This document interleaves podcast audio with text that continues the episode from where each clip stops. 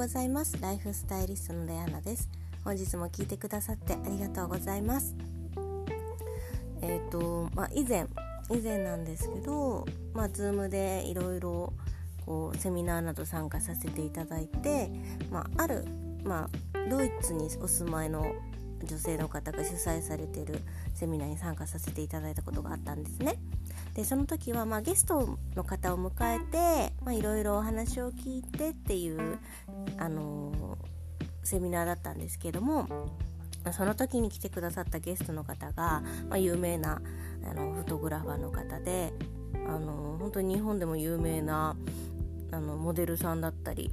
アーティストの方だったり、まあ、アイドルの方だったりともう本当に有名な方をいっぱい撮ってらっしゃる方で、まあ、いろんな人を見てきたからこそ分かるその人間の、まあ、顔だったりあと表情だったりあと雰囲気っていうのを一発で見抜くことがその方できるんですね。でやっぱりそういうのって経験だなっていうのももちろんそうなんですけれどもその時にまあいろいろ皆さんご質問されていて私はもうなんかそこの場にいるだけですごく嬉しかったので特にご質問とかさせていただくことはなかったんですけれどもあのある方があの、まあ、人の前に立って、まあ、何かをする時があるでそういう時にやっぱりちょっと恥ずかしいだけどそういう時って、まあ、どうしたらいいのかっていうお話を質問としてしていたんですね。でそのフォトグラファーの方のお答えとしてはもし自分が恥ずかしいなって思っている時っていうのは自分自分になってる。自分の方にベクトルが向いてるっていうお話をされてたんですね。ああなるほど。だから人に対して例えば何かあなたが幸せになってほしいっていう風に振る舞いながら例えば、うんとファッションショーであれば、まあ、ウォーキング、ね、する時に皆さんに手をこう向けることがあれば皆さんの方に愛情を振りまいてますよっていう風にしていれば、まあ、そんなに恥ずかしいとかなんかこう気遅れするようなことにはならないよって言ってたんですね。だから他人他人、まあ、人様に人様にっていう風に何か行動を向けるっていうことは自分をこう見せる手段として、まあ、一つの、まあ、アクションだったり立派なこう表現なのかなっていうのを感じました。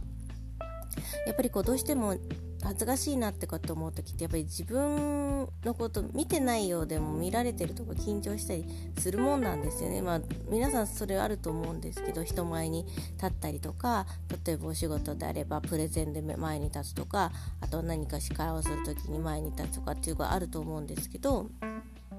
あ、そういう時っていうのはやっぱり恥ずかしいと思えば思うほどやっぱり自分の方にしか目が向いてない、まあ、それってすごいねあのもったいないんだなっていうのを感じました、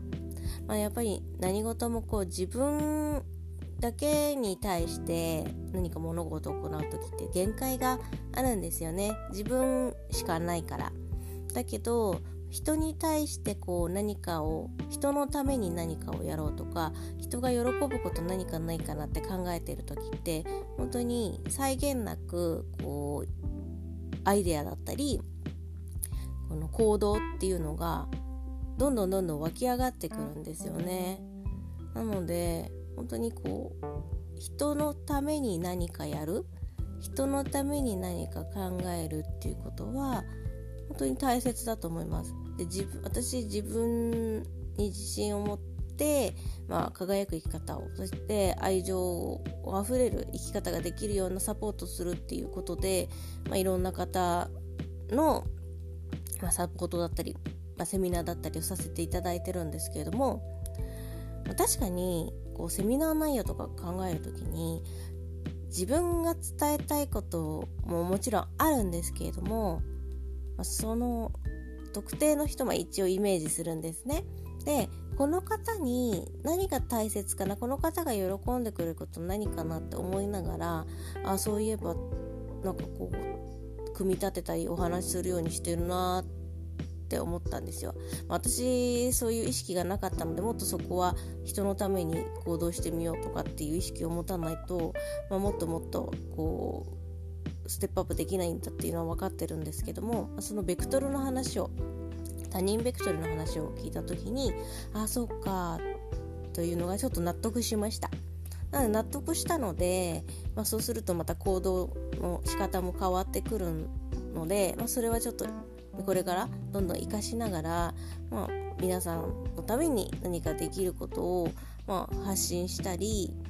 できたらなと考えてます。でなかなかこう、まあ、リアルであのセミナーを行うってことはもう私はしないので基本オンラインでしかしないので直接会うってことは想像ないんですけれどもでもオンライン上だからってこそできることって結構今多いですよね。本当に時間を気にしないでとか変な話女性だったらメイクしないで服装も気にしないで、まあ、お話を聞けたり話ができたりっていうことがあると思うので、まあ、そのオンラインを活用しながら、まあ、皆さんの何かこう生きるための何かサポートだったり質を上げるためのライフスタイルのヒントだったりっていうのも、まあ、これからどんどん、まあ、さらに発信できるようにしていけたらなと思っております。今日も最後まで聞いてくださってありがとうございました。それではまた明日。ライフスタイリストレアナでした。